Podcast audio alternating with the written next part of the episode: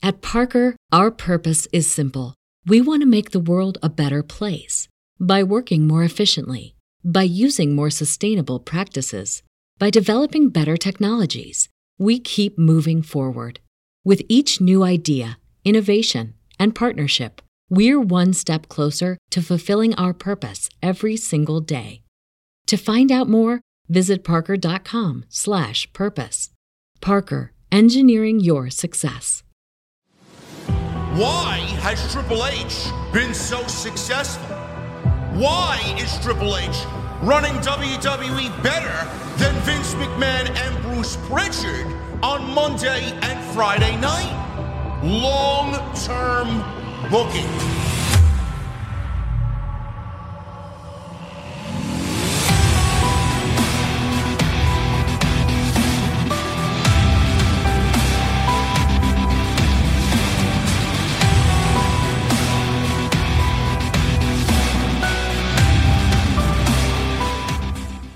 What is going on, guys? Thank you so very much for joining me right here on Off the Script. This is your AEW Collision post show for December 2nd, 2023. I am your host, JD from New York, as always, joined by my very good friend and co host normally on Wednesday nights and sometimes on Saturday when he's got nothing to do, man.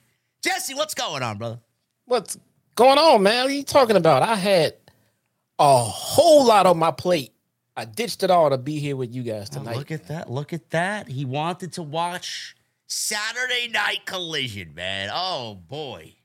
Saturday nights are right for fighting, man. Apparently, we got a lot of fighting tonight, man. Tonight was a uh it was a good show. It was a good show. I don't want to take away anything from tonight's show. I thought it was a good show. Uh less than enthusiastic crowd enthusiastic crowd in Erie, Erie, Pennsylvania. AEW drew uh, somewhere in the vicinity of 2,400 fans tonight.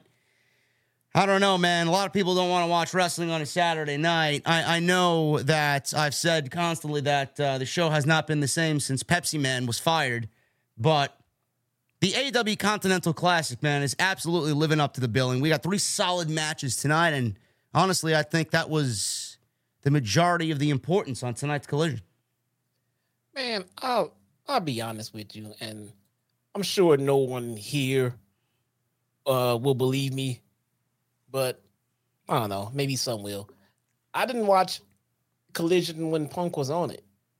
And it had nothing to do with Punk, and you know, I was, you know, still on board with Punk and everything else. It's like you just said, man. Saturday nights, like, sometimes it's just it doesn't feel like every Saturday night I want to sit in front of a TV and watch wrestling, man. I don't know. Yeah, I know it's tough. It, it, it is tough, and um, I I don't know. I, I don't know what's going to happen when AEW gets their new TV rights deal. Whenever that comes next year, I I don't know if Collision's going to be a part of that. Uh, I don't know if this was just merely an experiment because CM Punk was on the roster, or it was truly something that they did out of necessity to separate the rosters at the time, but they didn't really want it. I don't know. Can, can, can you see this show? Can you see this show under a new extension with Warner Media? Can you see this show lasting into their next round of TV rights? I I, I don't know if it's even worth it. To be honest with you. I, I'm, I'll be honest, man. I, that Saturday night is a real deal breaker for me. Yeah.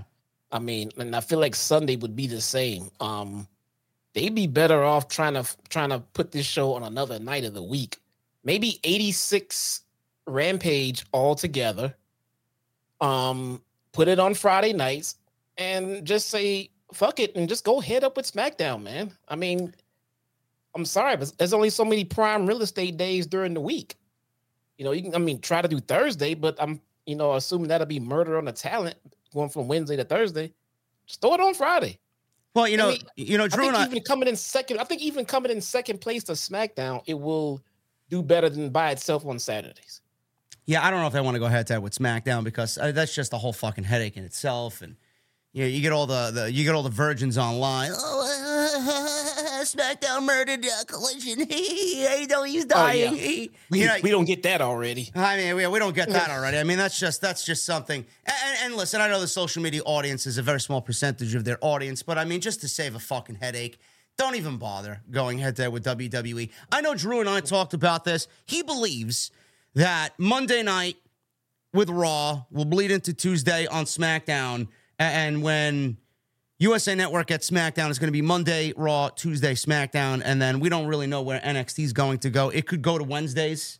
If SmackDown moves to Tuesdays under the new uh, contract, NXT could go head to head with AEW on Wednesdays, or NXT could realistically move to Friday and take the old SmackDown spot. So, if theoretically, I want to think about that. If it's Monday, Tuesday, Friday for WWE, AEW has Wednesday already. So right.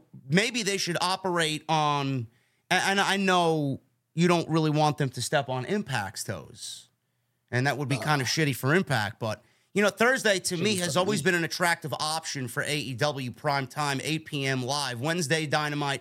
Thursday, Collision. I just think it works, man. Back to back shows, nothing on a Saturday. You know, it, it, I don't know how you guys feel about it, but when I watch it, and, and maybe I'm the only one, but when I watch wrestling on a Saturday night, unless it's truly like Saturday night's main event and you got fucking mega matches and it comes off like a, like a PLE or a pay per view I don't think your body really wants to sit there and watch pro wrestling on a Saturday night, even if it's a Saturday night home. You would rather be doing yeah. anything else.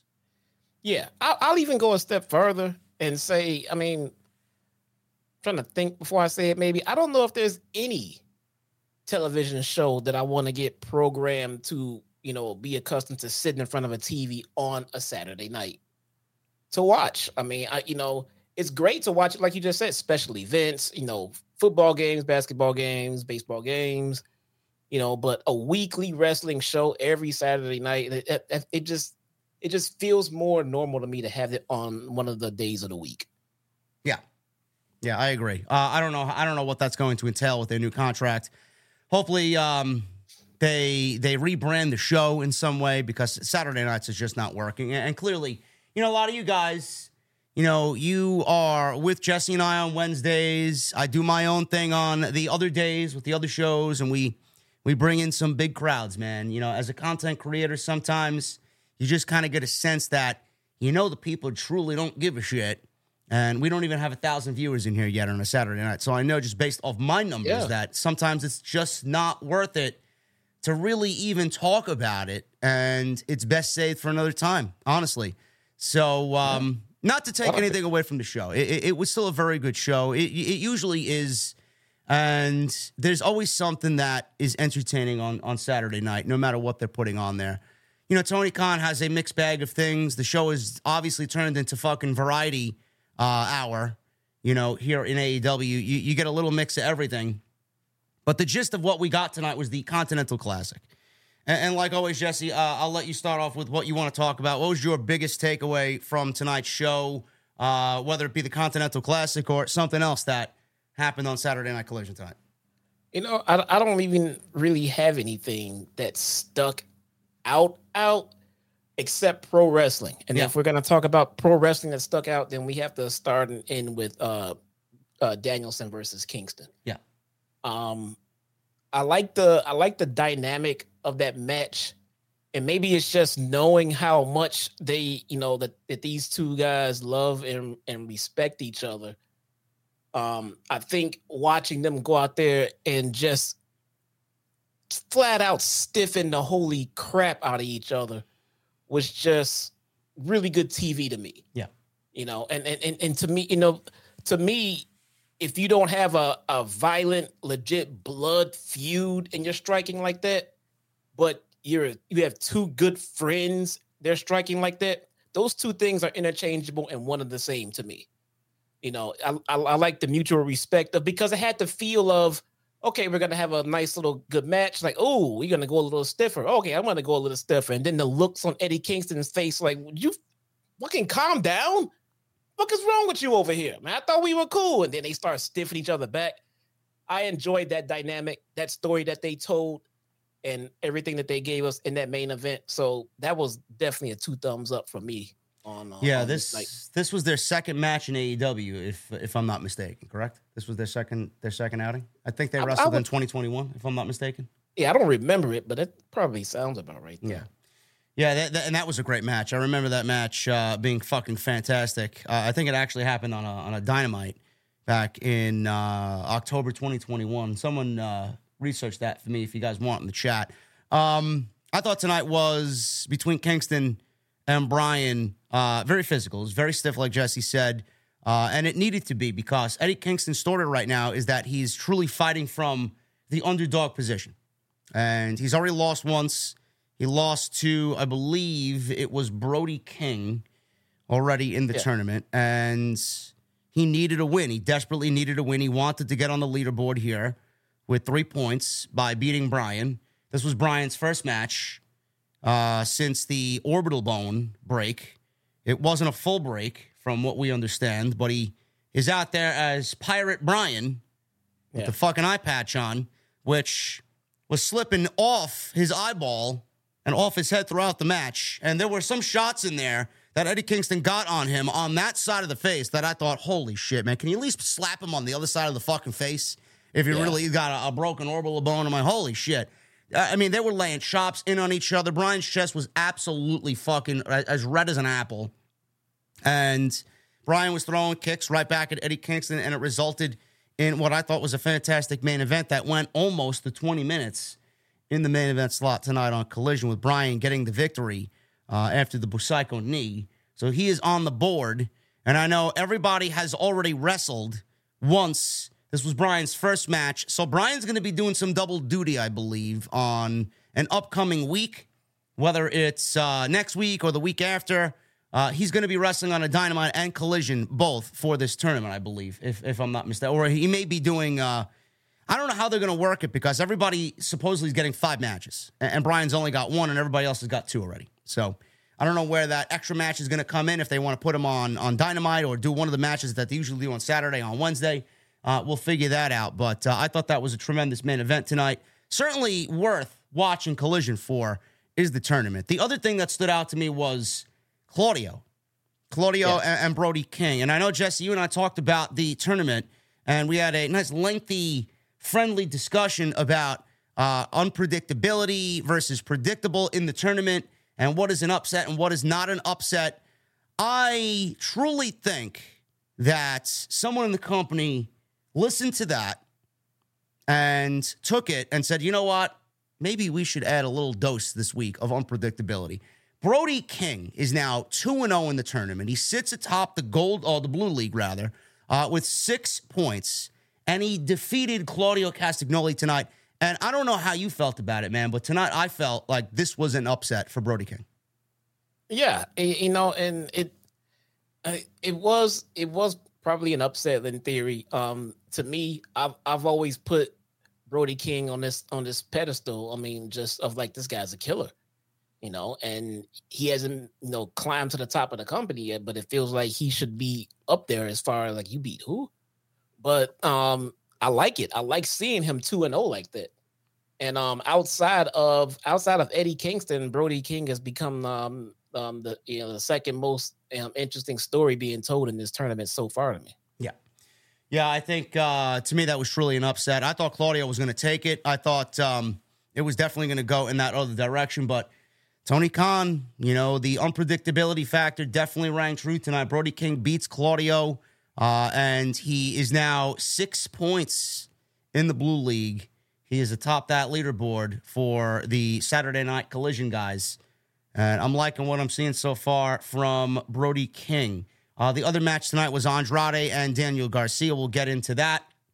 I don't really know where the story with Andrade is going with CJ as his manager. It definitely looks a little bizarre. Uh, they don't really uh, have an explanation as to why this is a pairing. We don't know if this is going to lead to Miro versus Andrade at some point, but he is in the tournament, and a tournament like this is where I believe someone like Andrade is going to thrive. So we will talk about that as well. Daniel Garcia, we've documented that the story with him could be that he's going to shed the dancing gimmick, shed the sports entertainer gimmick, and go back to being the pro wrestler that we know that he is. We'll talk about that. Uh, we had a ladies' match tonight, which I guess sets up Julia Hart's next opponent for the TBS title. And I know we asked for story, but seemingly nobody in the company cares to listen to us. And we got Julia Hart. On, on, on, the contrary, it looks like they listened to exactly what we said, or at least what I said the other day. What exactly did you say the other day? Do you Like, want to read? what- I, I know what you said, but what do you? What, what, please reiterate to the to the people in when, the chat. when it's like well, I, I I literally just said that they if they're gonna focus on Julie Hart, then let's get more story and less like wrestling, but get her involved in stuff like maybe maybe come out and like pull a you know House of Black moves and check out the talent, you know, see who wins, you know, and just size them up and then just leave and with nothing really announced or anything like that. And that's exactly what they did tonight with Abaddon and Julia Hart. I mean, it is literally word for word what I just said. I mean, and I don't expect this to shake the core of like the women's division, but it's a start, and it's and, it, and it's how you start, and then it's how you keep going with it with consistency and consistent storytelling, and then by the time we get to a match with her, there's something a little bit more invested than just random House of Black rules match, you know, and she wins and everyone's happy. This is not as interesting. So now we get to dig a little bit deeper into it. What's Julia Hart trying to do? Is she trying to recruit Abaddon? Is she trying to just case her because she thinks she's her next opponent? You know, what's going on, you know, in that mind? So it we at least, it at least gives us something to think about as it pertains to Julia Hart and being a TBS champion. All right, you know, you, you may be correct on that. I'm uh, I'm going to apologize there. I might have uh, jumped the gun there. It, it really felt Yeah. like uh, it was, and, and we have to give it time to see what happens because Jesse could realistically be correct. Is is Julia Hart enlisting Abaddon for the House of Black? Is she looking for some extra muscle where uh, she doesn't have it? Uh, is this Yeah. going to be uh, some sort of partnership or pairing? Uh, is it going to lead to a long term storyline? Not long term, uh, short term storyline. Maybe a little angle here for the next couple of weeks to build to a title match between Julia Hart and Abaddon. We don't really know, but I jump the gun sometimes on this where Jesse, you know, sometimes tries to reel me in because at the end of the day, when it comes to the women, I don't trust them. So from Yeah. what from what I saw, my POV, it's like, all right, Julia Hart showed up in a match with Abaddon at the end of the match after she beat Kiera Hogan. And I'm already thinking, well, they're just going to do the match on Saturday because it's going to be another open challenge, and Julia Hart's going to defend the title next week. Yeah, that would be just boring. Yeah, I mean that, You that know. that's where my mindset's at because that's what they've Yeah. given us. Yeah, so it's like, yeah. why would I think anything else? Yeah. Yeah, who who knows? Maybe maybe maybe Julia is is, is thinking about starting um the uh, the women's version of the House of Black. Maybe she's gonna form a little stable. You know, maybe she just doesn't trust her or like her. I mean, I mean, we gotta wait and find this shit out, I guess. But it's it's something. You got Julia Hart out there. You got her doing something. She doesn't have to work. She doesn't. She doesn't have to wrestle. But the other women do. Why? Because they're all trying to earn the opportunity to be in the ring with the champion, other than just open challenge. Yeah. you know. And I got a, I, I got, a, I got a pretty good take and um and an idea for Abaddon when we get to that segment too. All right, we look forward to that, ladies and gentlemen. We're going to get into this AEW Collision post show in just a second. I want to thank you guys so very much for joining us on this random, rare Saturday evening. Jesse and I appreciate you joining us here on OTS. Follow us on social media on X at JD from NY206 and then at Chi Town Smark. I'm also on Instagram, TikTok, and Cameo. Please hit that subscribe button down below. Turn on the bell for notifications. We are 300 away from 151,000 subscribers.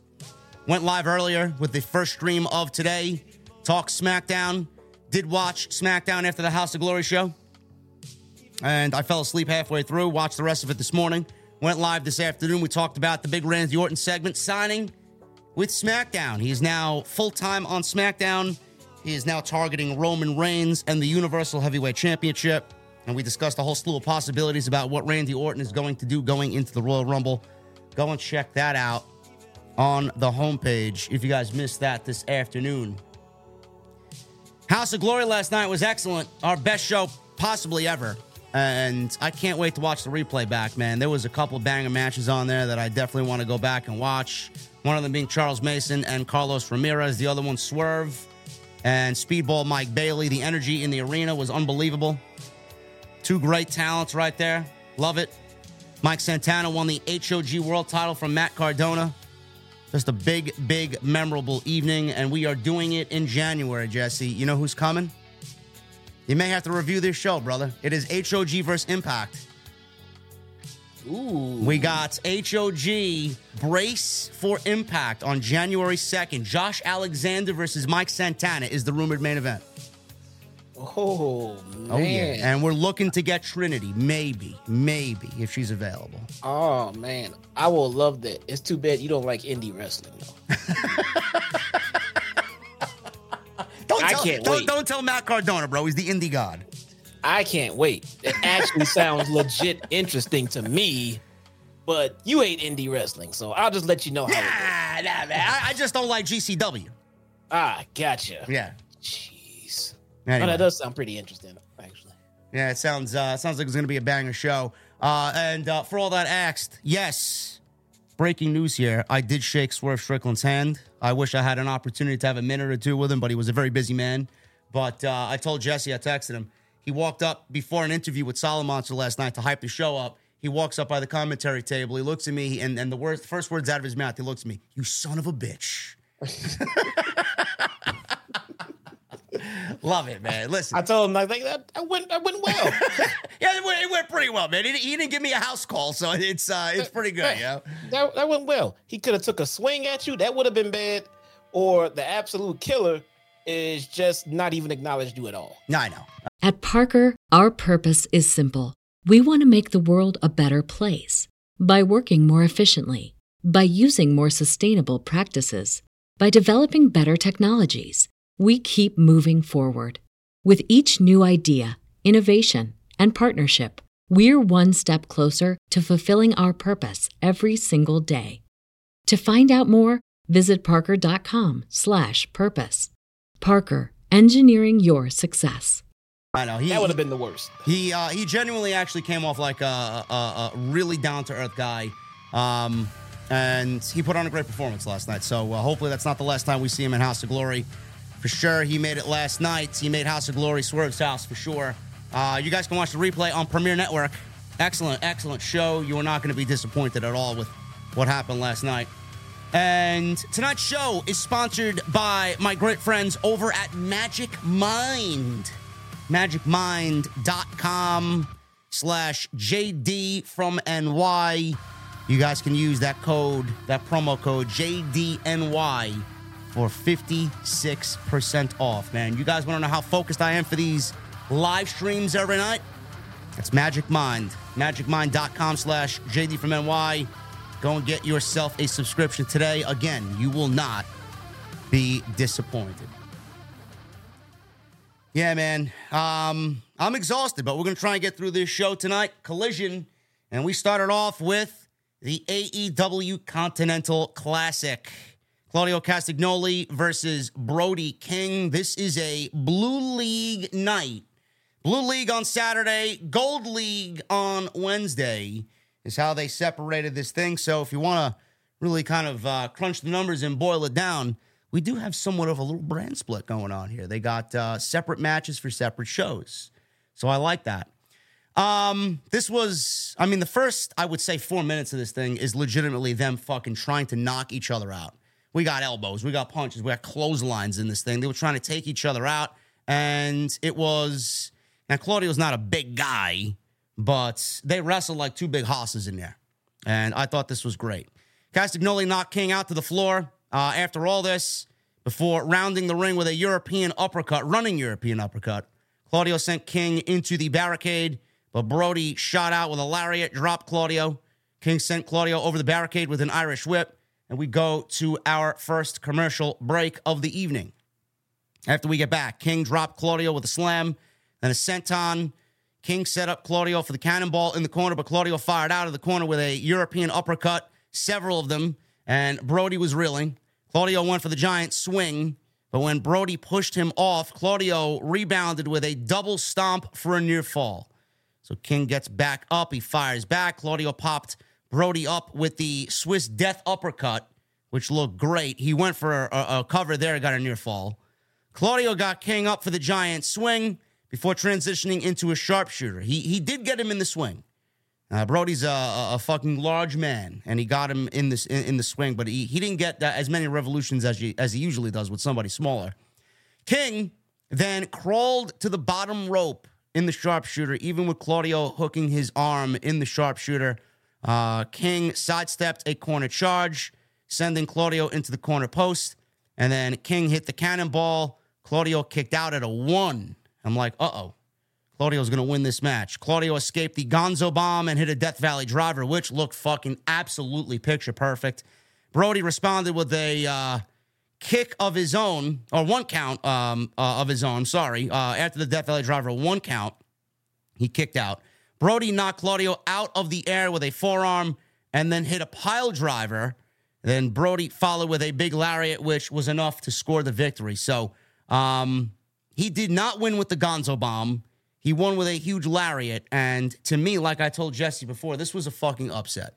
Because I expected Claudio to win. I expected all the Blackpool Combat Club guys to really go into the last rounds of this tournament looking very strong. And here we have Brody King, the unlikely guy, looking at 6 and 0, six points to zero here. Uh, so uh, that that's incredible to me. And, and, a tournament like this, Jesse, is the type of tournament that you want to take somebody like a Brody or, or a Daniel Garcia or any of the guys that you don't really expect to win this thing and really build them up. Because after this tournament, Brody has a solid tournament. Tony Khan could be looking at somebody that logistically could be transitioned in 2024 to a main event player.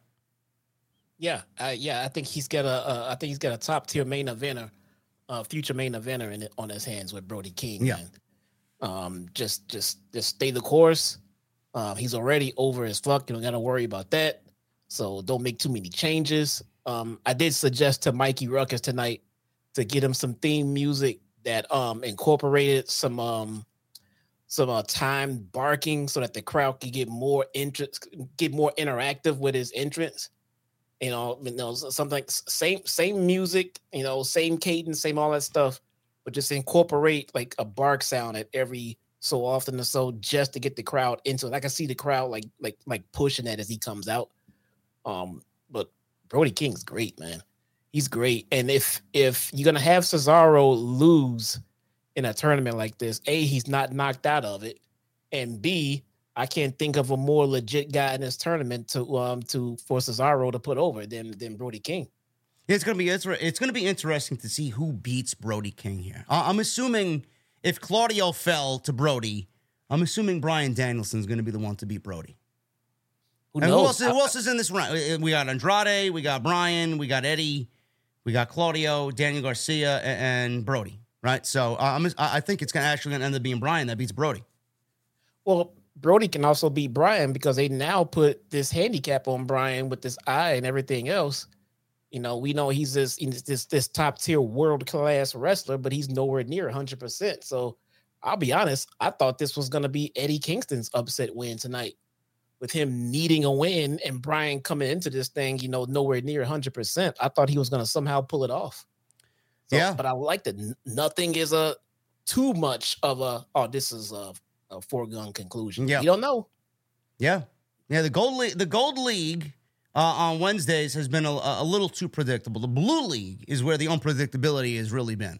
And, and, you know, like I said about Bryan, Jesse's correct. That could be the story with Bryan. He could absolutely lose, and it would be a believable loss for Bryan there because of the eye. But Daniel Garcia is somebody that could be a dark horse here as well to beat Brody. I mean, he could go and lose a couple of matches and then pull off the upset. That'll be a huge victory for him to maybe swing the momentum uh, in, Daniel Garcia's favor because nobody's really looking at Daniel Garcia to win this tournament. And if he beats Brody and gives Brody his first loss in the tournament, uh, I would consider that a big deal, even if he's not going to end up winning the tournament.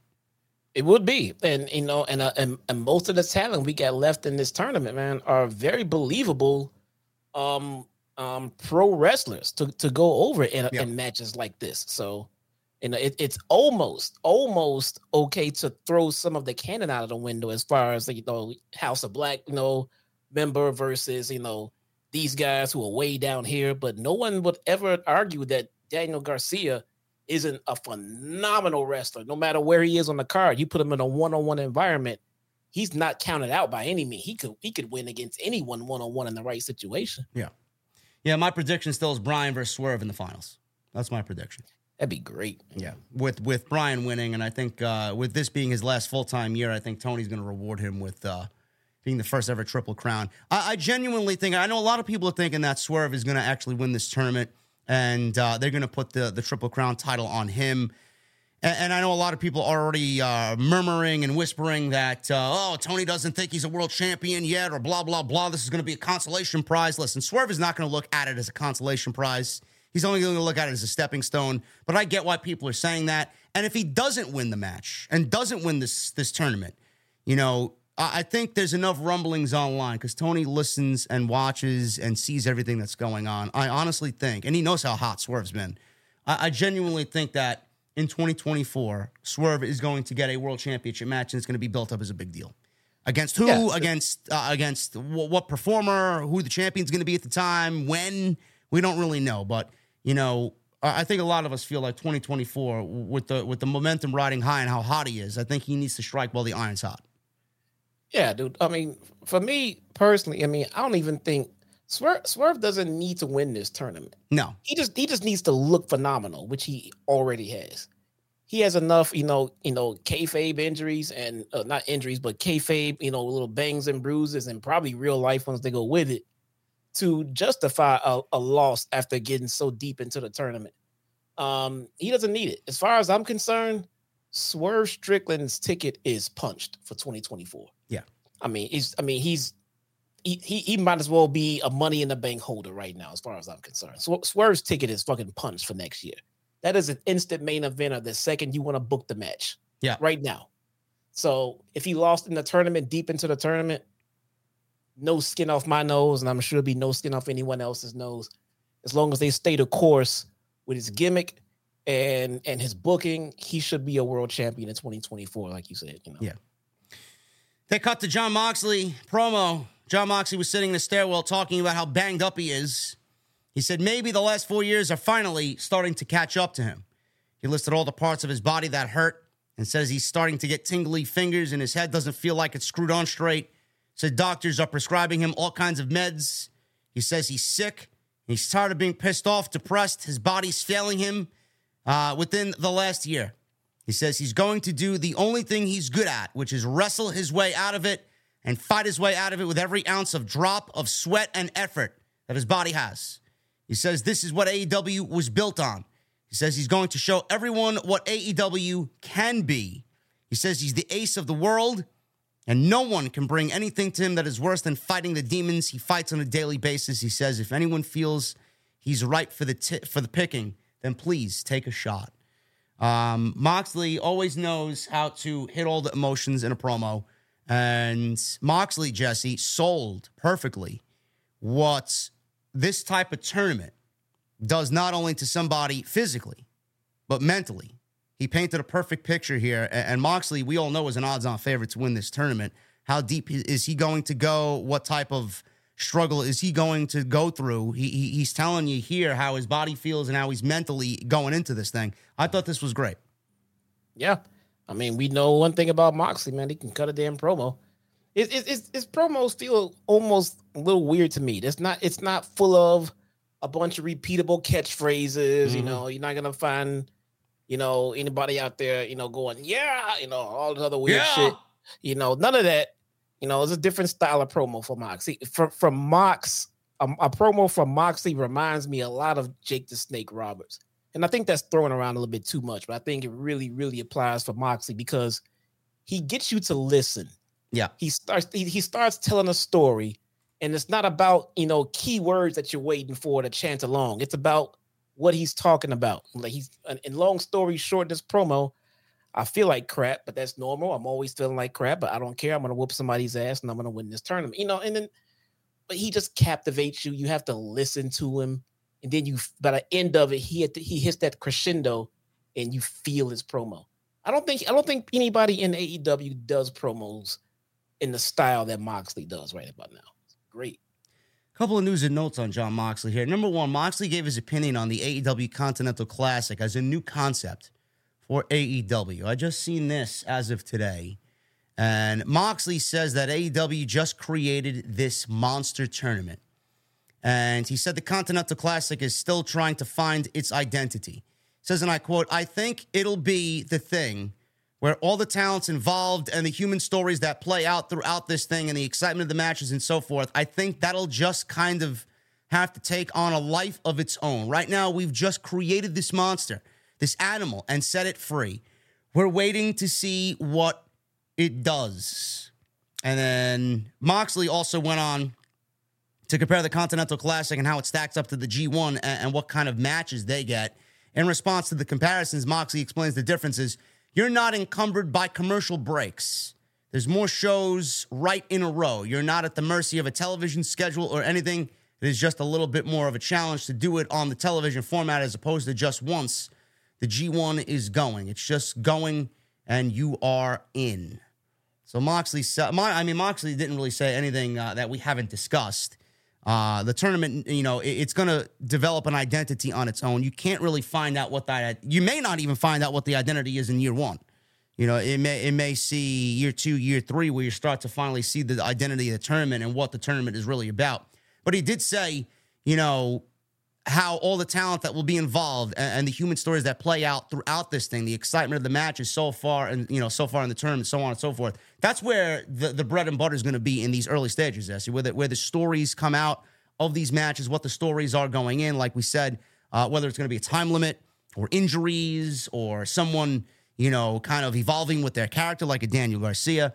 Those are the things that we're going to take away from this year one tournament and and those are those are the most important things because with all of these people in the tournament and only one is going to be the ultimate winner you can't have all of that action and all those moving parts and all these wrestlers come out of there with nothing to hang their hat on but one person you know when this tournament is said and done they should be picking things out of this tournament to use not only in these um, these guys next storylines but storylines, you know, down the road after that. Don't think I forgot what happened between me and you in that damn tournament back in December, bro. You know what I'm saying? Like, because we're in the spring now and they haven't faced off until, you know, or since December.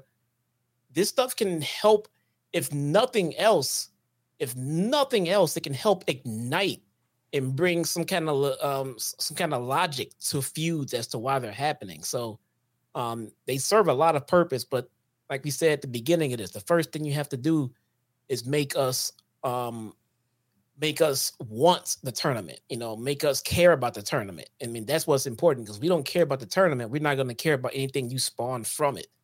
And I think now that we get into these second round matches, things are looking a little bit more interesting. Before it just looked like, okay, it was a great wrestling match. Now what? Now it's starting to get to, okay, that was a great wrestling match and we're starting to see this little story develop from it. Okay, let's see what happens in the round three. Now, in the next round, I'm expecting even more to start happening. Like, oh shit, they've won three straight. Oh shit, they've lost three straight. Something's not adding up. What's going to happen with this guy? This is how you work a real tournament. It's not just to serve you for the few weeks that you do it, it's to serve you for quite some time. Yeah. Yeah. I- am excited to see how uh, this thing evolves over uh, a few years. And uh, I, like I said, I've uh, I've documented this several times. I've I've waited for a tournament like this here in the United States for a very long time. This is what I wanted the King of the Ring to be. Uh, maybe we end up getting something like that. Maybe Triple H will take some influence from this, uh, and we will uh, enjoy how this tournament rounds out. We got another uh, four weeks to go of this tournament. It's going to be great, and I'm already loving what we've gotten so far. Abaddon Yes, Abaddon has returned. She uh, has risen from the grave. Abaddon. Last time we saw Abaddon was on Halloween because, you know, use your imagination there. Halloween, Abaddon, scary. Tony Khan's like, oh, I need a scary, I need a Halloween themed character on this show. We got Abaddon still employed, right? Legally, she has to be a part of the show, you know. She went one on one with Kiera Hogan, who also we haven't seen a lot of. I think she's worked a lot of Ring of Honor. I mean, I don't really know much about her because she is indeed on Ring of Honor, and I, I don't watch Ring of Honor, not honor, neither does Jesse. But Abaddon and Kiera Hogan went about four minutes. For, for, the four minutes it was, I will say this, it was not bad. It was not bad. Um, I, I just don't, I just don't get Abaddon's, you know, shtick. I don't, and it's, it's just not for me. It's just a little, a little too yeah. out there, you know, and uh, it's not my cup of coffee. Kiera Hogan uh, she loses here in four minutes. Hogan dropped Abaddon with a drop kick. Abaddon came back with some strikes. Kiera avoided a corner charge and went on the offense. She scored a near fall with a corner kick. Abaddon dropped Hogan with a black hole slam, then hit a nice looking outside in cutter for near fall. Kiera came back hitting a uh, big, hefty neck breaker for near fall. Abaddon kicked Hogan and dropped her with a knee before hitting the Black Dahlia DDT for the win. So after the match was over, Tony Khan special here. Lights go out. They come back on. Julia Hart, who is the TBS champion, was in the ring. Lights went back down and Julia disappeared. So she stood in the ring, Jesse. She eyed Abaddon for a good five seconds and then disappeared. And that was basically all she wrote here. What is Julia doing? Is Julia enlisting Abaddon? Is Julia staring down Abaddon for a match? Is this going to be a match next Saturday on Collision? I don't know. I don't know what's going on. We'll let it play out. Yeah, we'll see where it goes. Um, you know, as so as I'm watching this and I'm watching Abaddon work tonight, you know, and I've I've always kind of had the had this thought about Abaddon in the back of my head, but I kind of felt like um that a, a little bit more seasoning on the in ring work would help this idea play out. And Abaddon has gotten significantly better in the ring. She has. Significantly better in the ring, not just a little bit. So, the gimmick that she's doing, okay, I know she's put a lot of work into this gimmick. It, it's, it, it looks like it's her whole lifestyle, okay? Great. I would want to tweak it just a little bit, not change it because it's what's bringing her to the dance here. But I would like to see less. I mean, by less, I mean no, no more supernatural. I would like to see a, a, a version of what we got from Abaddon right now, and I would like to see a lot of the early '90s um, androgynous Goldust put into that gimmick. You know, and a lot of people say, "Well, I don't understand this Abaddon's gimmick." Great, that's what it's meant to be. So I mean, I'm talking a lot of that um a lot of that sexuality that Goldust would have. You can you can have her portray some of that in the ring with her opponents. Not and so so it's not a point of them freaking out because they're scared of her. It's them freaking out because they can't tell her she's playing mind games with them or basically trying to hit on them or things like that. But in the midst of all of that, she's breaking out these phenomenal wrestling moves, just like Dustin would. Dustin was one of the best wrestlers in all of the company, stuck in the mid card because of his gimmick. But my God, the guy can go.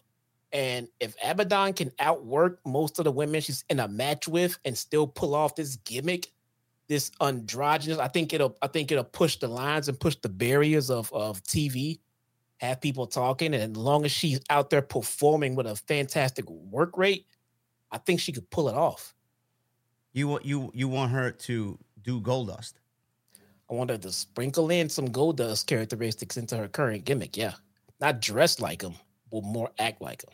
But like, like, kind of eerie and, and like with with her vibe and her gimmick. Yes, okay. correct, right, right. No Goldust cosplay, nothing like that. Okay. No, you don't want her doing. Yeah, no. You don't no. want her doing all that shit. No, no, no, no, nothing like that. Not that. I'm talking sprinkle in some of the elements on it, some of the you know some of the uh the Mickie James uh versus Trish Stratus type sexuality put into the matches a little bit here and there. I'm not the Les straight Les angle that they did, not that. But the I don't know what the hell she's trying to do to me right now type angle on it. Um, I think it'll be something that's not being done right now in wrestling, and it could work or it could not. But you know what? I, it brings something very different to the women's division. I think it might work out. Uh, you know, I, I I enjoyed Goldust, man. I thought Goldust was fucking great. I don't know if you guys didn't like the gimmick, maybe it was on you, but I thought Goldust was a great character. I did too. I was, was, was it a was it a world champion caliber you know character? No, no. no it was it was no. always it was the, the ceiling was always intercontinental title. But what he did in that early stage of the character with the vignettes and the fucking promos, and then yes, you know, the whole sexuality that had him. Like like Jesse said, you didn't know what the fuck was going on, man. The mind games. He, I, I, I remember him beating Razor Ramon for the Intercontinental title. I'm like, what the fuck is going on here? It's like, right. You know, that, right. that was that was back during WWF. You know, Vince McMahon's New Generation era. And yeah. I, I thought it was great, man. It hit. It was never, it was never, it was never going to be a world champion. But what Dustin did with that character, I thought was fucking unbelievable. Yeah, and I know he's already been working with her, you know, with her gimmick work and, and her character work and stuff like that. but um, I, I it looks like he's been working with her without trying to influence her. Like he's trying to bring out the better Abaddon that she wants to that she wants to um project. I, I think a little bit of Goldust into this gimmick and less of the zombie-ish type deal. I mean, just basically no more zombie, regular person. Doesn't mean you change the look or the get up because again, she's going with the Goldust uh type mentality without the look. So she already has her look, okay, but she's just not undead anymore. She's just you know, um, what do you call it? Um, uh, what do you call that? Uh, that lifestyle, just uh, dark, just uh, um, um, emo, Emo Type- lifestyle. yeah, something like that. Emo, Uh, heavy metal. light. Like, like, Like, Yeah. Um, I, I will give her credit though. You know, she she has significantly moved away from the the undead. I, I remember when we first saw her. Remember when she was on television and she had these Undertaker esque characteristics, like she like she had the the impervious to pain thing. Like, yeah, you know, how, how do you beat someone like that? You you, Yeah. you it, that, that, Clemenza, gothic. Thank you. Yeah. Yes, a lot of yes, more metal and goth with uh, with with more um Dustin um characteristics, but not Goldust look, but just making her own and blend it into the gimmick that she's already uh, made for herself. Gothic, think that's the word. I, Yeah. I think that would be a nice little shift and change as you portray her more on TV. Yeah, she she's moved away from that. Like I, like I said, you know, she had that whole undead thing, and she had that impervious to pain thing, like the Undertaker was doing back in the early '90s. That shit doesn't work nowadays because Yeah. nobody's gonna believe in that. And, and then you know that's what that's what Bray Wyatt suffered from, man. The Fiend, you know, that was one of the weaknesses of the Fiend. Like Yeah, he was impervious to pain. Like and when, when you beat him, that's it. It's over. yeah, You, yeah. you you can never you can never reverse that. And Abaddon, I, I'm glad she kind of righted the ship here, A- and she did. It's the, one of the first things that I noticed about her tonight. She did look a little normal in in, the way she was acting and her character and her behavior. She was letting she was letting out some yells that weren't like fucking overly cartoonish and cringy yes, and you know she wrestled and Mm-hmm. she she took some moves and she didn't fucking no sell anything it, you know so she's Yes. righted that part of her character if she can blend everything else together she might be a viable threat in the division and someone that Tony Khan might want want to put on TV weekly I don't know Uh, yeah, I, I'm, I'm thinking so. It before I remember sitting there saying before, before like, no, this is not gonna work for TV. Like, no, this is very, you know, niche and and as I'm watching her tonight, I'm like, I I think she's getting there, man. Yeah. I think she's getting there. She she she might be about there. Present her a little bit, just like this. Shifted a little bit. Um, I think we got something here. yeah we'll see what happens I mean uh, I found it a little a little out there that Tony wanted to put her on the show tonight for no uh, for no reason whatsoever. But if it leads to something, we'll see. You know, Yeah. she's popular. She's got a nice little fan base. People want to Yes. see more from her. No And more, uh, this- no more of the blood dripping out of the mouth and the no. correct. No, no, no more of that. no, that's awful. Yeah. Um, I like it, man. Yeah. Uh, Daniel Garcia. Uh, he went one on one with Andrade in the next Continental Classic tournament match. But before that, we got a Samoa Joe backstage segment. He said, uh, Marvez interviewed him. He said Joe was furious with MJF for accepting a match teaming against the Devil's Goons next Wednesday. Mike Bennett and Matt Taven rolled Roddy into the scene, who started yelling, Samoa! Joe! Now he, he yells everybody's first name. So He yells everybody's first name and then calmly says their last name. That's his gimmick now. Um, Mike Bennett, Matt Taven, Roddy were there. Uh, Strong said MJF is luring him into a trap and said MJF is the devil. Strong said Adam Cole said he likes him. He said by proxy because he's also friends with Cole. He and Joe are now best friends. makes Strong, sense. Strong said MJF is probably plotting right now against him. He asked Joe if he's going to listen to him. Joe laughed and walked away. He did not listen to Roddy at all. You know, Roddy could be the devil. We don't really know. Roddy himself could be the devil. Or a part, at least part of the, the fucking devil's goons. Yeah, We will see. yeah, Dan- it could be. I could see that actually. Yeah. Daniel Garcia versus Andrade El Idolo with CJ Perry. CJ was not allowed at ringside. Nobody's allowed at ringside. Uh, Daddy Magic was on commentary here, and if he got it from the commentary table because he's with Daniel Garcia, he would be fired. I guess that's a Tony Khan decision. I don't know. He's at Uh, ringside, but I get it, man. Yeah. Who doesn't want Daddy Magic on commentary? I know, I know. Well, actually, he did pretty well on commentary. I thought he was pretty entertaining.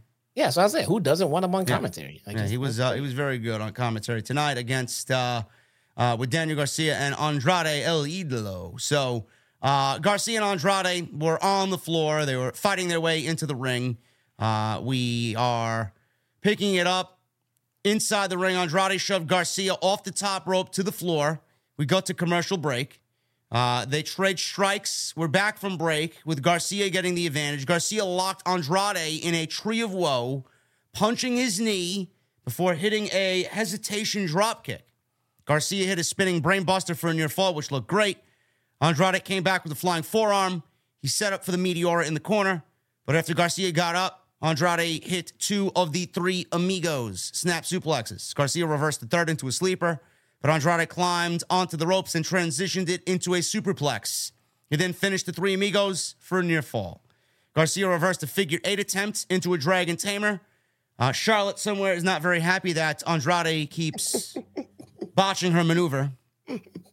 Listen, I, they trade back and forth. Andrade, you know, does the uh, what does he do? That uh, that thing off the top rope where he does that double moonsault. He misses the moonsault, Yeah. rolls through, and does, Then does the the, yeah. standing moonsault. Charlotte can't do that. yeah, And- she and that from him. Andrade can't do the figure eight. So uh, uh, they, they got some uh, they got some lessons to take care of for It's, sure. it's, it's a it's a yin and a yang unity, Yeah. bro. or maybe just stop stealing each other's moves. How about Hey, that? hey, hey! You know nothing, all right? Trinity is still doing the Uso splash. Yeah, well, I mean that's a family tradition. No, god damn it, dude! Son of a bitch. That's a family tradition. I mean, and, and who wouldn't want to be hit with? uh Never mind. Hey, hey, hey, hey! Never, whoa! never, ne- ne- never mind. I, I know. This is a PG show, bro. Never mind. Um, Garcia transitioned into a pile driver attempt. Andrade reversed it into a hammerlock DDT, and that was enough for the victory. Andrade is on the leaderboard for three points here. This was his first match as well in the tournament, and he beats Daniel Garcia tonight in week two of the Continental Classic. Excellent match. Uh, I mean, you're going to get excellent matches in this thing. And uh, Daniel Garcia, I don't think anybody really picked Daniel Garcia to win this tournament. But again, Daddy Magic was on commentary for a reason. They're playing up the fact that Daniel Garcia wants to be a pro wrestler, and Daddy Magic doesn't want him to be a pro Right. wrestler. He wants sports entertainment. So they're playing up that whole aspect here. Makes sense. Makes sense. And and again, Daddy Magic on commentary only makes a, a match better, man. Yeah. Only makes a match better. Um, Daniel Garcia, like I said, um, he's a believable winner, one on one with no shenanigans, pro wrestling match with anyone on that roster. Anyone. Yeah. You know, so if you just if you just lifted them out of their current spots in the company and just put them in a match, you know, and no one knows anything about where they are in the card, and just watch these two wrestle, and Daniel Garcia is one of those guys, they wouldn't know. They would think he was a damn world champion. The guy is phenomenal in the Yeah. wrestling ring. Yes. We got a recap of Wardlow winning over AR Fox on Wednesday's Dynamite. Willie Mack was backstage and he challenged Wardlow to a match next week in defense of his friend AR Fox, who he said he's won tag team gold with all over the world in various promotions. And Willie Mack's a big boy, man. Willie Mack's a big boy. Wardlow, you want to do that to somebody? Come do it to me, partner. He's gonna beat the shit out of Willie Mack, man. No, I love Willie Mack, bro. Me too. He's gonna beat the Willie shit Mack out is of Willie Mack is fucking great. Willie Mack is is is he reminds me of a modern day uh Koko B. Ware. You know, I could see the- that. You know, with the with the just lovable charisma. The I was gonna- lovable I was charisma. gonna I was gonna say junkyard dog, but I mean we'll go with Koko B. Ware. Um. Okay. Okay. Okay. Junkyard dog too. Sure. I could. Yes. Yeah. I mean, pretty much a lot of the same thing. I don't remember how. I, honestly, if I'm being honest, here, I don't remember how these guys were in the ring. Like I know, I know how the, I know how over the gimmicks. Coco were, Beware, as- you don't remember Koko B. Ware doing the whole fucking flying? I, don't- I remember. I remember. I remember seeing his spots and his match. I remember spots, but I don't remember his like his his ring work. I don't remember how. I don't remember his work rate. You know what I'm Uh, saying? he was he was somewhat explosive. You know what I never really understood? How Koko B. Ware and Owen Hart were a tag team. Remember that? Um, yeah, I do. Uh, they had the flashy outfits, right? Yeah. Wasn't he at the blue blazer? Yeah. Um, well, I mean, he he kind of dressed like the he had the flashy blue pants like the blue. Yeah, yeah, yeah, yeah, yeah. Yeah, it's like I don't know. I just never understood that tag team. But whatever. You know. Yeah, we'll go with Koko B. Ware. Yeah, Coco yeah. I mean, Beware. I, I, again, it, We're talking about fucking Koko B. Ware and an AEW that's collision post show. well, Willie Mack just randomly on AEW. I mean, clearly he's not signed here. Is he signed here? What are we doing here? Uh, I I- don't know. I believe he was working with Ring of Honor. Everybody works with Ring of Honor, man. I don't know who the fuck true. is where and, and what show they're working on. That's true. That's very true. Um, the Kingdom. Matt Taven and Mike Bennett with Roderick Strong defeated the Iron Savages, Bronson and Boulder, with jacked Jameson. I mean, what do you expect here? I mean, wh- why is this on the show? They tried getting something going with these. I- I mean- it's just not working out. Just stop. Wh- Why give me nothing matches? Yeah, it's just not working out. No.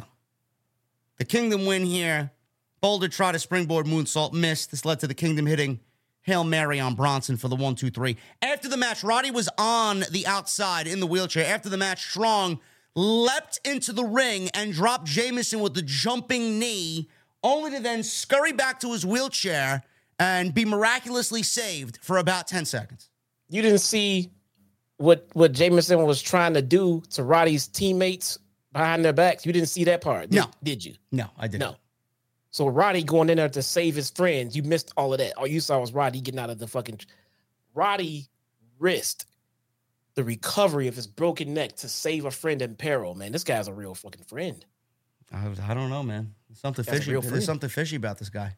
No, no, no. He, you know how a mom can lift up a car to save her baby because of that adrenaline. That's kind of how I was with Roddy, dude. He had to save a friend, and he channeled all of that adrenaline and got in that ring despite his broken neck, and it was amazing, amazing. Loved it, man. We got Ethan Page. Yeah, a bunch of guys we haven't seen in uh, forever on this show, man. Ethan Page. Ethan Page was interviewed by Lexy Nair. He said, ever since losing to MJF in his home nation of Canada, I don't think anybody remembers that or cares to remember that, but apparently it's important to him. He had to regroup and he's gotten into the best shape of his life. He says he's been racking up wins on Ring of Honor and he's on a roll. Great. Oh boy, All the fucking seven people watching Honor Club, man, they're they're uh, cheering on Ethan Page. He says they're headed back to Canada, and he wants to he wants the crown sitting on the head of Kenny Omega for best Canadian pro wrestler. so he Okay. challenged Omega to a match next week on AEW Collision, which is now official. It'll be Ethan Page and Kenny Omega on AEW Collision why? because Tony Khan loves being a mark for hometown guys. That's why. You know, one way to help keep Kenny Omega special is to not just throw him in random. Oh, okay. Let it fucking play out. Ah, we're gonna give Ethan Page the hometown pop, pal. There's nothing wrong with that in theory, man, but you only have one Kenny Omega. Let's let's make his matches fucking special, all right? With reason behind it. I mean, I'll take the one with Bryan. That was um, no problem with that. We just can't. Everyone just does not deserve a match with Kenny Omega just cause. What is what is with all these Ring of Honor segments on this show? Why?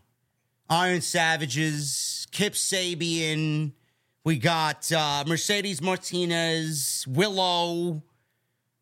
Like, why? Was this was there this much Ring of Honor presence when Punk was there? I don't think so. I don't Why? know. I don't know. Can we like?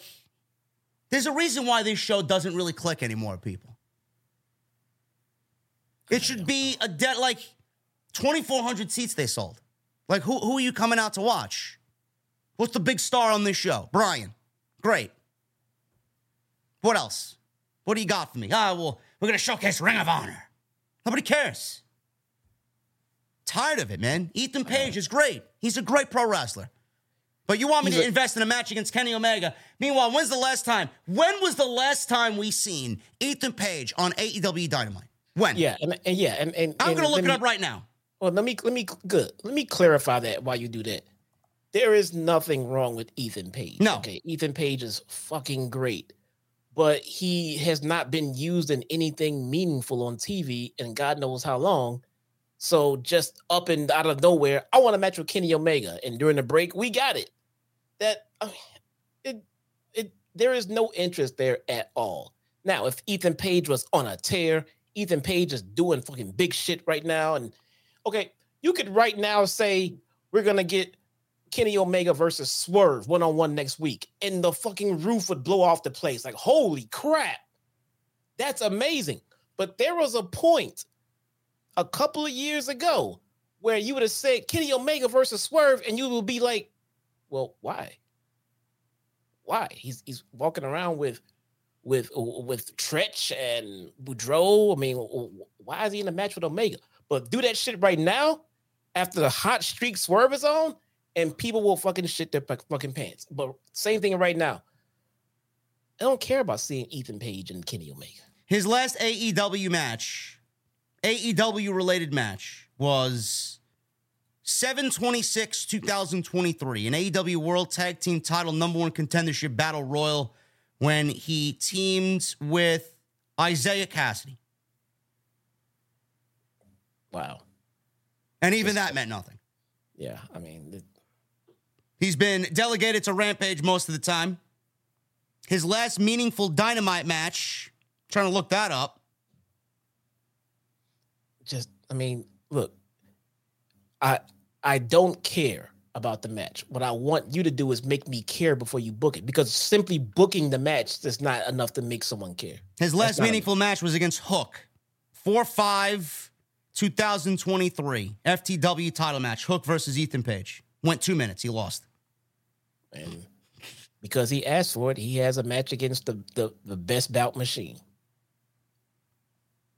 Um, all right. I, I, I, swear to God, man, 2020, Tony Khan needs to make some serious fucking changes. He does in 2024. I, I mean, this randomness is just, the, the randomness is fucking stupid. It, it, it, really is. It's disgusting. Like, I don't even enjoy it. Like, oh, fans want to see great pro wrestling. Fans want to see great pro wrestlers. I, I want to see fucking shit that makes sense. Yeah. Like, your yeah. roster is way too big. Start separating the fucking rosters. Like you, you have Dynamite bleeding onto Collision. You got Collision bleeding onto Ring of Honor. Ring of Honor bleeding onto Collision. I mean, Ring of Honor bleeding onto Dynamite. Come on now, bro. Come on, man. Yeah. Really? There's no sense of order on this show anymore. Tired of complaining about it, man. Nothing's going to change. He's going to do what he wants to do, whatever. I mean, fine. It'll be a good match. What does it matter? Kenny Omega's going to, like, Ethan Page is going to beat Kenny Omega? Come on. Yeah. Ethan Page is not winning the match, and the more that Kenny has to sell for Ethan Page, it lessens his value. Way, yeah, because of the way that Ethan Page is currently being booked. Make that clear. Yes, it does. It does lessen Kenny Omega's value. Like, okay, this guy's been doing nothing, and you're struggling with him. I mean, but if he sat there and had a, a 45 minute fucking throwdown fucking fight with Swerve and beat Swerve, they both come out winners. Got a video package airing on Mercedes Martinez, who also we haven't seen on this show in quite some time. Willow Nightingale. Willow says she's constantly disappointed in Mercedes' behavior. Martinez asked, How many times do you have to dance your way into my business? She said she'll be dancing and stomping all over her. Great. I don't care. Another Ring of Honor storyline here bleeding onto Collision? Is that what I'm hearing? Probably. And Mercedes is too good for this shit. Get her away from that garbage and get her on Wednesday nights. Yeah. House of Black, Buddy Matthews and Malachi Black against Matt Sydal and Christopher Daniels. Where did this tag team come from? Apparently, according to commentary, they've been tagging for a while. Where? In Ring of Honor? Let me I'm look it happy. up. I'm just happy Christopher Daniels didn't get removed from the venue, though. I mean, well, I mean, uh, yeah, well, yeah, he's uh, yeah, he's back on the show. Yeah, one week, one week, one week after CM Punk made his Monday Night Raw return and returned to WWE, Christopher Daniels is back on AEW Collision. Man, tell me that's not a fucking coincidence. Kidding me? Yeah, I was thinking that the whole time. Come on, man. That was that's just petty. If that that's your reason for putting him on TV. Yeah. That's your reasoning. Yeah. Come on, man. It, um, yeah, Christopher, Christopher Daniels and Matt Sydal have been a tag team on, on Ring of Honor. That's exactly what I don't believe it. I, I don't more Ring of Honor. More Ring of Honor. This show has absolutely like outside outside of the classic. This show sucks. You're yeah. lucky you have the AEW Continental Classic happening right on uh, right now. Otherwise, this show is absolutely fucking bottom of the barrel television. Seriously. Well, it looks like he's focusing all this creative um, attention on the tournament for Saturdays and for MJF and Cole and Joe on Wednesdays. Yeah. I don't know. Everything else is just kind of falling to the wayside. Something needs to change here, man. I, House of Black wins, of course. Why would they lose to this scrub tag team? Matthews and Sydal started. Sydal outpaced Matthews, driving him into the corner. Double team uh, on Sydal scored a near fall for the House of Black. Black, Malachi, tagged in against Daniels, took control. Matthews sent Daniels to the floor where Black followed him outside with a moonsault. We got a commercial break. Sydal tagged in, ran wild, laying in some kicks to Malachi before hitting a leg drop for another near fall. Black cut off Sydal on his way to the top rope. Daniels, uh, Daniels snuck in a blind tag. Matthews and Sydal hit dueling meteoras to each of their opponents and then drilled each other with jumping knees. Nice, cool spot. Black cut off Sydal. Daniels ran into him with a suicide dive. Buddy took out Daniels with a curb stomp, while Malachi dropped Sydal with a jumping knee. Black dropped Daniels with the dreaded Black Mass, one, two, three, and the House of Black get the victory. After the match was over, the lights went out. Tony Special one on one. And FTR made their entrance. Black grabbed the microphone and offered them spots in the House of Black. They were not there to join the House of Black. Black said, Listen, I said a lot of things, but not once has I told a lie. Fans chanted House of Black. He laid down the microphone. He wanted FTR to speak. Everybody was wondering if FTR was considering joining. When Dax bent over to pick up the microphone, Buddy kneed him in the face. Black hit Cash with his black mass. And then Malachi said, No one is coming to save them. Look, no one is coming to save you. Black then delivered a black mass to Dax, knocking both men out. I mean, are we getting this match, this tag team match for World's End? If so, sign me up. At least there's some sort of story brewing here almost almost like almost like Black said, tell me when I'm telling lies. Yeah. Tell me when I'm telling lies. Yeah, I wonder who said that. Look, listen, um, FTR, FTR got no friends. Punk left, right? Christian or Edge rather, or Copeland is doing his thing with uh, with Christian. They got no friends right now. Who's their friends?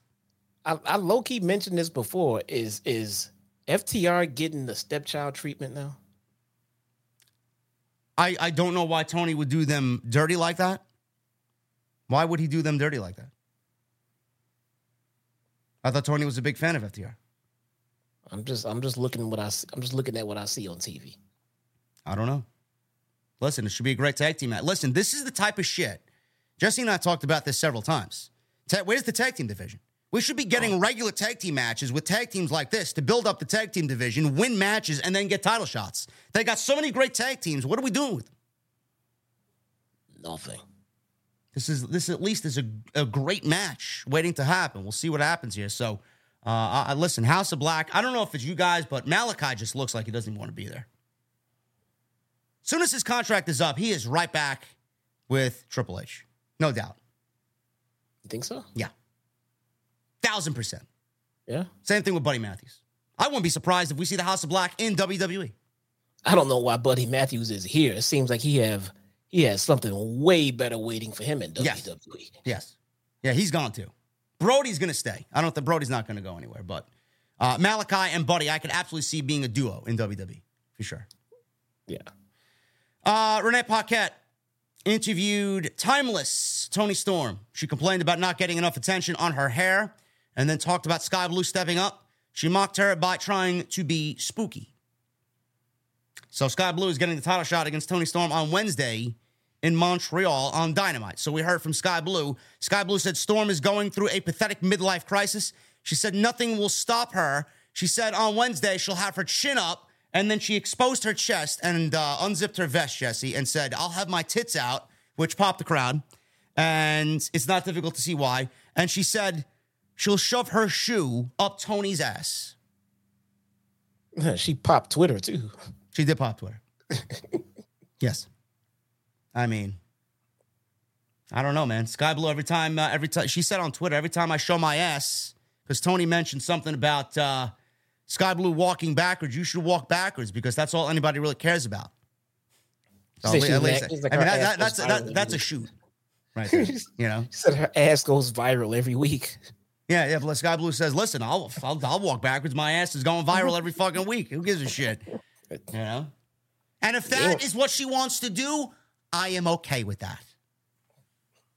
She ain't wrong. No.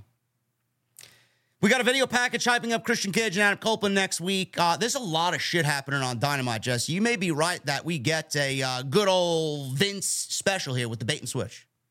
Yeah, man. I don't. I don't see that match happening. Man. No, there's a lot. There's a lot of shit happening on. We we got three Continental Classic matches. We got uh, the tag team match with the Devil's Goons against MJF and Smojo. We got a women's championship match, Skye Blue versus Toni Storm, and then Yeah. Edge versus Adam Copeland. Come on. Now, Oh, what are they gonna not? Edge and Edge and Adam Copeland. It's two different fucking. It's the same fucking guy. Yeah. Copeland and Christian. What are they gonna do? Give them? Give us five minutes with them? Yeah, come on. That match is not happening. That match. We'll get that. We'll get that match at the pay per view where it where it should be. Yeah. Uh, we got. Oh man, man, it's uh Tony's favorite time of the week. Man, he goes to his favorite department store, Rent-A-Lucha. Oh God. Tony's Rent-A-Lucha is open for business, man. On Saturday night, we got uh, Vikingo against Kip Sabian. Vikingo was a a a a star attraction. He was a special event on Dynamite. Now he's out there on collision with Kip Sabian. You know, I, I said this. I said the same exact thing uh, last time we complained about this. How, how special is Vikingo? Now he's not. No. I mean, you, you trot him out there on these nothing shows. You know, everybody hyped up the dream match with him and Omega. That was a great match. One of the best main events that Dynamite has done. And you trot him out there tonight because they promoted this. What, what, what was it that they were talking? Standby matches? Yeah. They, they, they were promoting standby matches. This was one of their standby match. Why the fuck are we having standby matches on, on, on a wrestling TV show? As if we don't have enough bullshit on this show that uh, is not ne- is not needed. It's unnecessary. because the the tournament is so real that you just can't really predict how long the match is gonna go. It's gonna go five minutes, or is it gonna go its whole twenty minutes? So just in case it goes short, you got standby matches. What? Is that what is that what they said? So you Look. you you you want to you want to explain that to me when we all know that the show is scripted and Tony has the pen and he tells everybody exactly how long he wants this matches to be, these matches to be to format the television show. It's he's adding a little bit of realism into the show because realistically, how would you know exactly how long a match is gonna go? So if in case it goes too short, are you supposed to sit there for the last 10 minutes? No, I got matches on standby just in case we need to fill time. Standby matches means and equals, hey, we're just going to throw another random match Yeah. that's going to mean nothing at the end of the day out on this show. Now, now, in in TK's defense, and this is me trying to be positive, you know, amongst, amongst people who say I'm always negative. If you get a match that has to end early due to injury, concussion, something like that, you telling me the show is over, or would you have standby matches just in case? Listen, you make a lot of sense. You make sense. You know, you take Okay. you're going you're going the kayfabe route. Okay, I'm Yeah. going the realistic route. Tony's got the you. fucking pen. He knows exactly how long the show's gonna go. Don't don't feed me some bullshit with standby matches. Man. Come on now. And then you got a standby match. If you want to do standby matches, great. Don't send Vikingo out there and tell me he's a marquee talent, generational talent. You don't treat fucking generational talent, El Hijo del Vikingo, as a fucking yeah, we got standby with Vikingo. You're a fill-in guy, bruh. You fucking kidding me? Get out there This and guy, fill in. this guy is worth fucking. I'll go to the supermarket, bro, and I'll I'll fucking go to the checkout line. You know where you see all the mints and the gums. This guy ain't worth a fucking pack of bubble gum anymore. I swear to God. Now, if it's me and I'm trying to fill in that little kayfabe with that logic, I'm saying, hey guys, just so you know, when we're here live on TV, we stick around for another hour and we film dark matches, okay?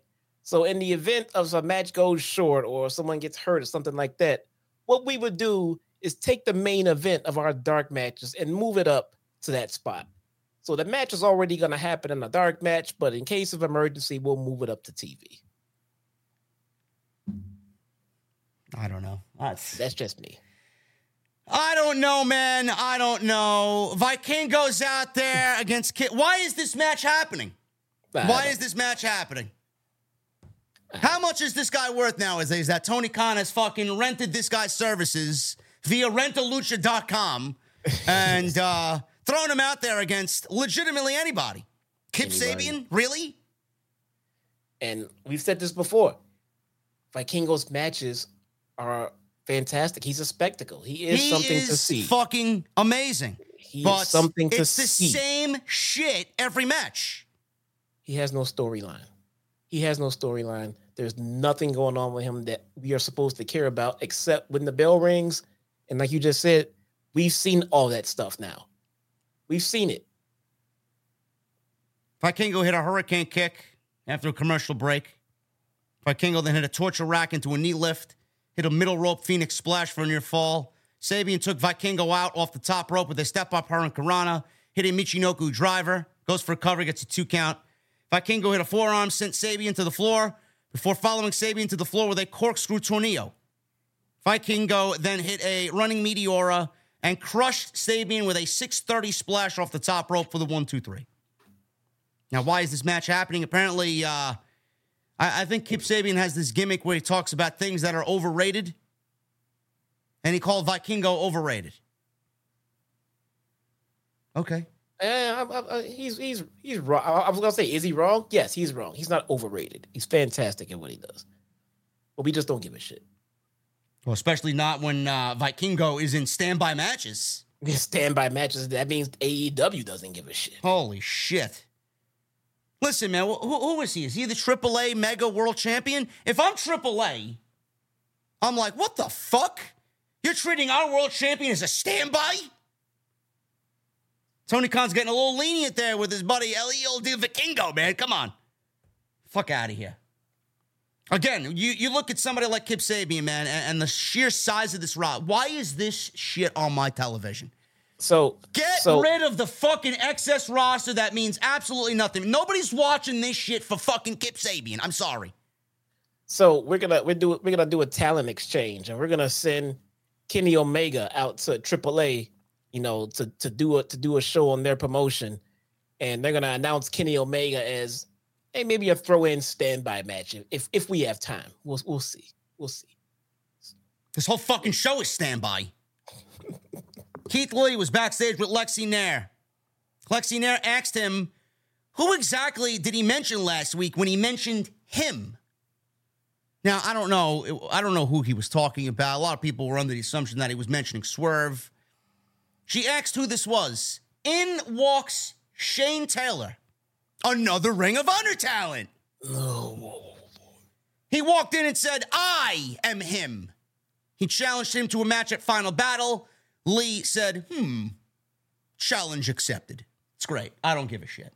Don't give a shit about the history. Don't give a shit about Final Battle. I don't give a shit about Shane Taylor. I'm sorry. yeah, no.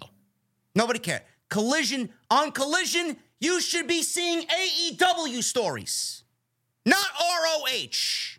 Get it off my television. This may be the last time I cover this fuck. Unless fucking CM Punk quits WWE and returns to AEW, I might not cover this show anymore. Oh, fuck, the tur- fuck the tournament. Oh no, don't do that. No. I want to be here. Jesus Christ. Keith Lee, another guy He can't wait for his contract to be up. Well, where's he gonna go? They they dropped the ball even worse for him at the other side, man. Why why can't people get this guy right? Listen, man, Bearcat doesn't look too bad nowadays, huh? yeah. Fucking ridiculous. No, I will not be reviewing Final Battle. Final Battle's on a Friday, and we're not reviewing Final Battle. I'm sorry. If Tony Khan wanted to run Final Battle at the Hammerstein Ballroom, I might have thought about going. But no, There is no way I'm watching Final Battle. no, I'm sorry. no, thank you. Um, Eddie Kingston, who's preparing for his match against Bryan Danielson, showed him backstage warming up, showed Danielson warming up. Backstage, Lexy was interviewing CJ when Miro barged in. She told Miro she's just trying to prove herself and she needs to do this by managing others instead of him. She said winning the tournament will put her on a path to proving herself and finding her own way. Miro wanted to barge into Andrade's locker room, but she told him if she means anything to him, don't lay a hand on her client. Can you please do me that? Miro said, His God is gone. And if he was still with him, he'd be in the tournament ripping the spine out of Andrade. Miro caressed her head and said he won't lay a hand on her client. Are we building towards Miro versus Andrade here after the tournament's over? Yeah, of course. Um Andrade's gonna become a dick. He's gonna, you know, mistreat CJ. And since he promised he wouldn't lay a hand on him, he's not gonna lay a hand on him. She's gonna he's gonna let her handle her own affairs until Andrade goes too far. Then she goes to her husband and be like, kick his ass. And then Miro's gonna fucking kick his ass. I could see that playing out that way, honestly. I could see it playing out that way. Uh, I'm here for it. I'm okay with it. I mean, it's fine. Main event time. Bryan Danielson, Pirate Bryan. Arr. He's got the eye patch on. Walk the plank, matey. Shiver me timbers. Tough. Bryan looks like a killer with the eye patch on, though. It's fine. Any other pirate references anybody wants to throw out there so I could uh, imitate Bryan as a pirate, please? Oh, we got the I Malachi I- I pirate woke- look. Oh yeah, yeah, we got Malachi. I remember Malachi. That was when Malachi uh, was uh, destined to a broom closet all those all those weeks. Yeah. Remember that? Yes, he came out and said something dark and spooky, and then next week came out something saying dark and spooky, and then the next week came out saying something dark and spooky, and then the next week we changed the channels. You know, it's just Ah, you know, you know what would get this guy over, Bruce? We'll keep him in the broom closet, pal. Have him sniff some of that ammonia, pal. Ridiculous. Anyway, this was a great match. Very dramatic, hard hitting, stiff. These guys beat the shit out of each other. They laid in some offense, jockeying for position early, chopping each other, trade some leg kicks before Danielson got Kingston in the corner where Kingston knocked him down with a big chop. Both men traded strikes before Kingston caught Danielson in the arm with a kick. And Danielson then took Kingston down with an ankle pick before laying in some chops to, to Eddie Kingston's chest. They traded submissions before Danielson sent Kingston to the apron with a German suplex. Bryan knocked Kingston off the apron with a leg kick, but Danielson um, was on the receiving end of an Eddie Kingston move and cut him off with a dive, dropped him with a Saito suplex out on the floor.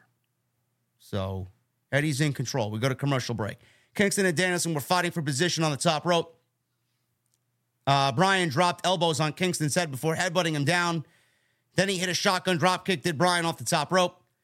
Both men stood up, traded shots before Bryan caught Kingston's arm and locked in the LeBell lock. Kingston escaped, laid in some knee strikes to escape. Kingston threw some strikes back from his back to keep from getting knocked out. Kingston avoided a running knee, hit another Saito suplex, went for the back fist and hit it, got a near fall. Kingston then hit a Northern Lights bomb on Bryan for a near fall. Kingston laid in the knees to Bryan's face. Danielson backdropped his way out of a power bomb attempt. Danielson hit the mid the uh, the yes kicks. Kingston came back with some chops. Danielson came back with some more kicks. Kingston hit a half and half suplex. Eddie went for the spinning back fist. Bryan ducked it, hit a regal plex to Kingston. Danielson kicked Kingston again in the chest. while Kingston was throwing some weak, wild slaps.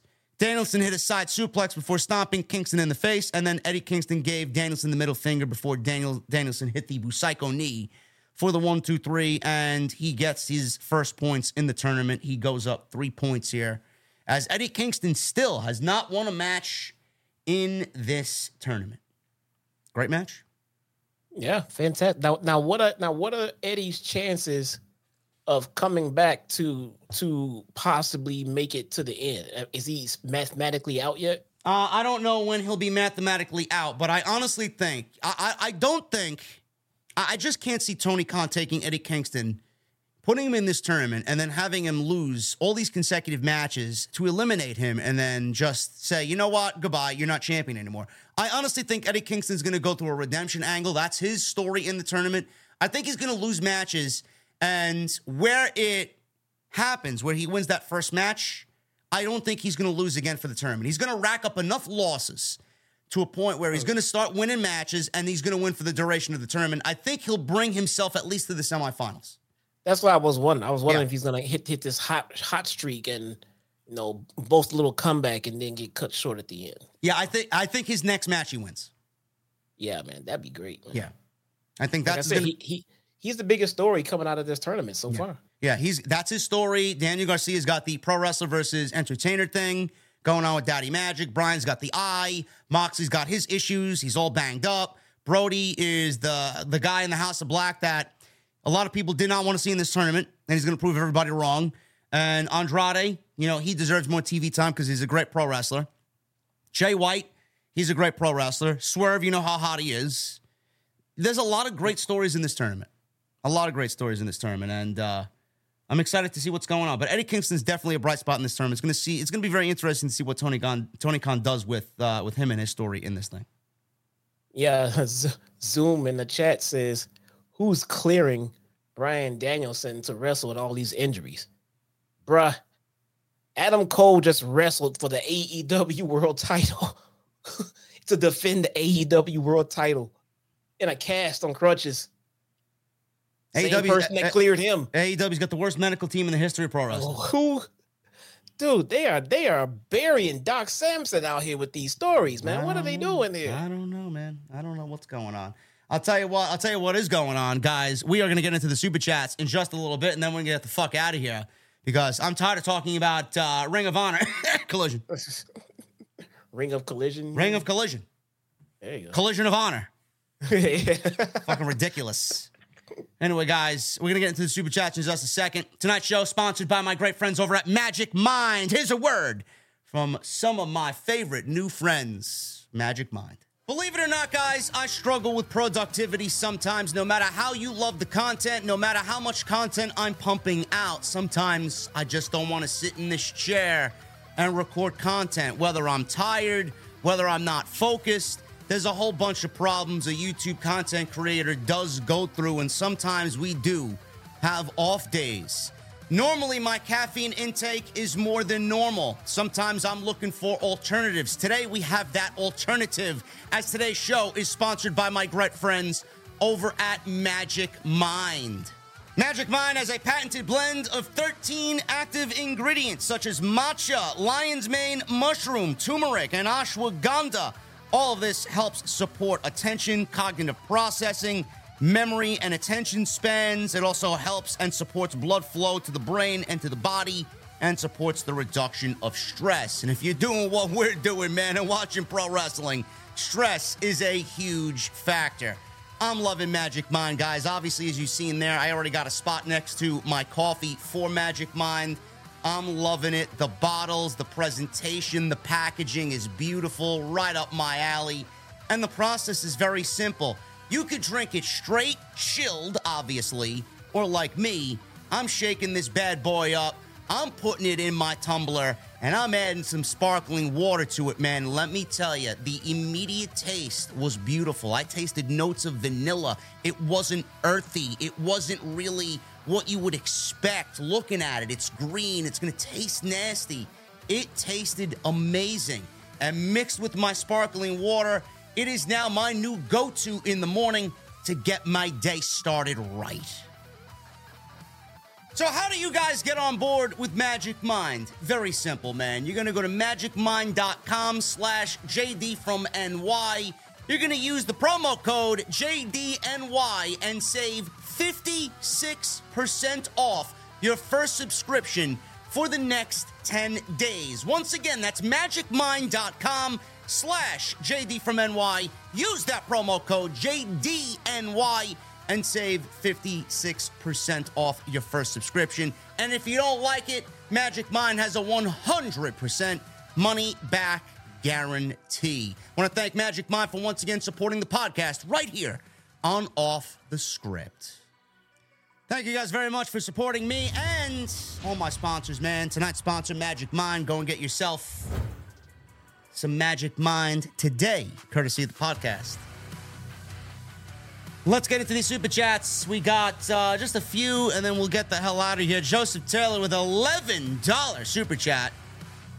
JD Jesse, your top three Andrade El Idolo matches in WWE and Ethan Page versus Kenny Omega next week on Collision. Let's go. You may be the only one excited for that, Joseph Taylor. Yeah. Um, there's only one match that matters with Andrade in WWE, and that is Johnny Gargano NXT Takeover Philadelphia. Ooh, yeah, that was his best one. That was his best one, and nothing even came close. Yeah. Oh man, yeah. Wild Stallions with a nine months. JD, I need an approved sign from you for December 20th, AEW Oklahoma City show. They not gonna take it like WWE did. WWE took a sign that you made in honor of the podcast. Fuck them. Whatever you want, man. Just put, put whatever on there. Make sure that the name of the show and my name is legible and big and bright. Jedi Joker with 30 months. Thank you, brother. Delightful entertainment with a 199. I only watch AEW for Skye Blue. I mean, we uh, we have our own our own vices. Delightful. That's not a bad one. Tony Brown with Yeah. 18 months. Skye Blue is so tasty. Still love my Red Velvet. Miss her on TV. Great matches tonight. Yeah, Red Velvet was uh, the legit flavor of November. That was it. Yeah, they fed her a couple of times and she's done now. She was uh, she was a nice little uh, item on the menu, A- and, then uh, goodbye. It's not uh, it's not red velvet cake anymore this month. And she's gone. And she's gone. And yeah. she's gone. Yeah. Uh, yes, Tony Brown. Everybody loves Skye Blue. We understand. We get it. We know.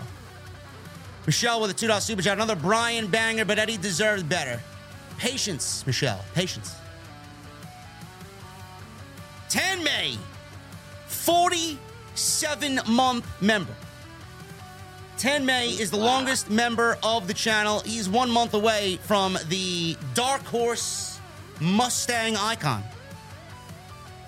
Wow.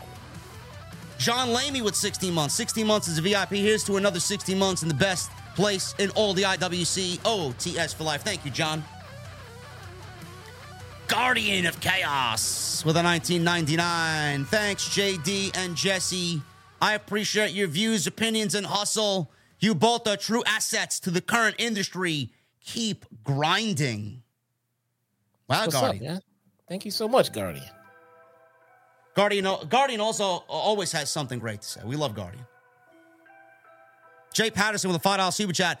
I'm thinking Kiera Hogan has dethroned Toni Storm for the Yams title. It's a close one. I'm gonna say no. Dethrone? A, t- a top contender, sure, but dethrone, no. He said dethrone Toni Storm? Yes, She's not on the throne. Yeah, the- she's not. She's not, not. She's not number one. Jay Patterson. Yeah, she's not number one. No, Skye Blue is. Skye Blue's number one. Toni's number two. Jedi Junk with a $5 super chat. This show was so boring that I decided to play the live Fortnite event. The Eminem concert was lit. You guys should give the game a shot. No, thank you. I'm Um, not a I seven. already Year, have I'm it not a updated seven year old child. downloaded. I already have it updated and downloaded. I'll pass. Wait, wait, wait, wait, wait, wait, wait, wait. Did you just say you're not a seven year old child? That's why you don't do it? no, I didn't say that. That What- was uh, what do that- you that- cover I, I on- didn't. What do I you cover on your that, other bro. channel? What? What do you cover on your other channel? Call of Duty. No, I have no idea what you're talking about. you cover the same thing that my eight-year-old kids play with: Pokemon cards. Pokemon. Is that a new? Uh, is that a new uh, thing? Pokemon? No. I'll pass on Yeah. Fortnite. Yeah, Though my guys play it. I should I should get it. I should get back into it, man. I'm hearing a lot of good things about it. That's fine. You don't. That's not your thing. That's cool. Nothing wrong with that.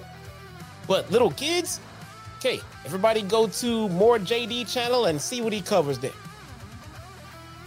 Jeremy Lewis, 27 months. Cheers, JD. You're a beast in this community. I can't imagine listening to anyone else in this space. A pro of your craft, whom I've dubbed One Take JD. Mostly everything is done in one take, yeah. And Delightful Entertainment, thank you, Jeremy. And Delightful Entertainment, the 199. Put Ric Flair on the show to cut promos on 18 year olds. No, thank you. Oh God. I don't need Ric Flair promoting uh, sex with underage girls and alcohol Oh, with underage minors. No, thank you. I could only imagine TK and Gorilla when that was happening. Just like, oh, Jesus. What did I do? What did I do? Oh God. Oh God. Come on, man. Ridiculous. Anyway, I am. Uh, I'm getting out of here. Just getting out of here. We'll see you live on Wednesday. I'll be uh, in your sub boxes tomorrow with something. There's uh, some news. Glad you guys are enjoying the clips as well. We're doing big things here, man. We're gonna end the year strong. It's gonna be the best year we've ever had. We're gonna start 2024 off very strong. But thank you guys for all the support lately. Follow me on social media at JD from NY206, Twitter, Instagram, TikTok, and Cameo. Follow Jesse at Chi-Town Smark on Twitter. Go follow him on YouTube as well. You can click his name in the description. It'll take you right to his channel. Make sure you guys hit that thumbs up. I know it was a light show tonight, but, you know, that's what happens when uh, Collision of Honor happens on Saturday night, and AEW somewhere lost in translation. Thank you for the super chats. Continue to hit that thumbs up. Go check out all the other content on the channel. I will see you back tomorrow. Jesse and I will see you live on Wednesday for AEW Dynamite right here on OTS. I'll see you guys later.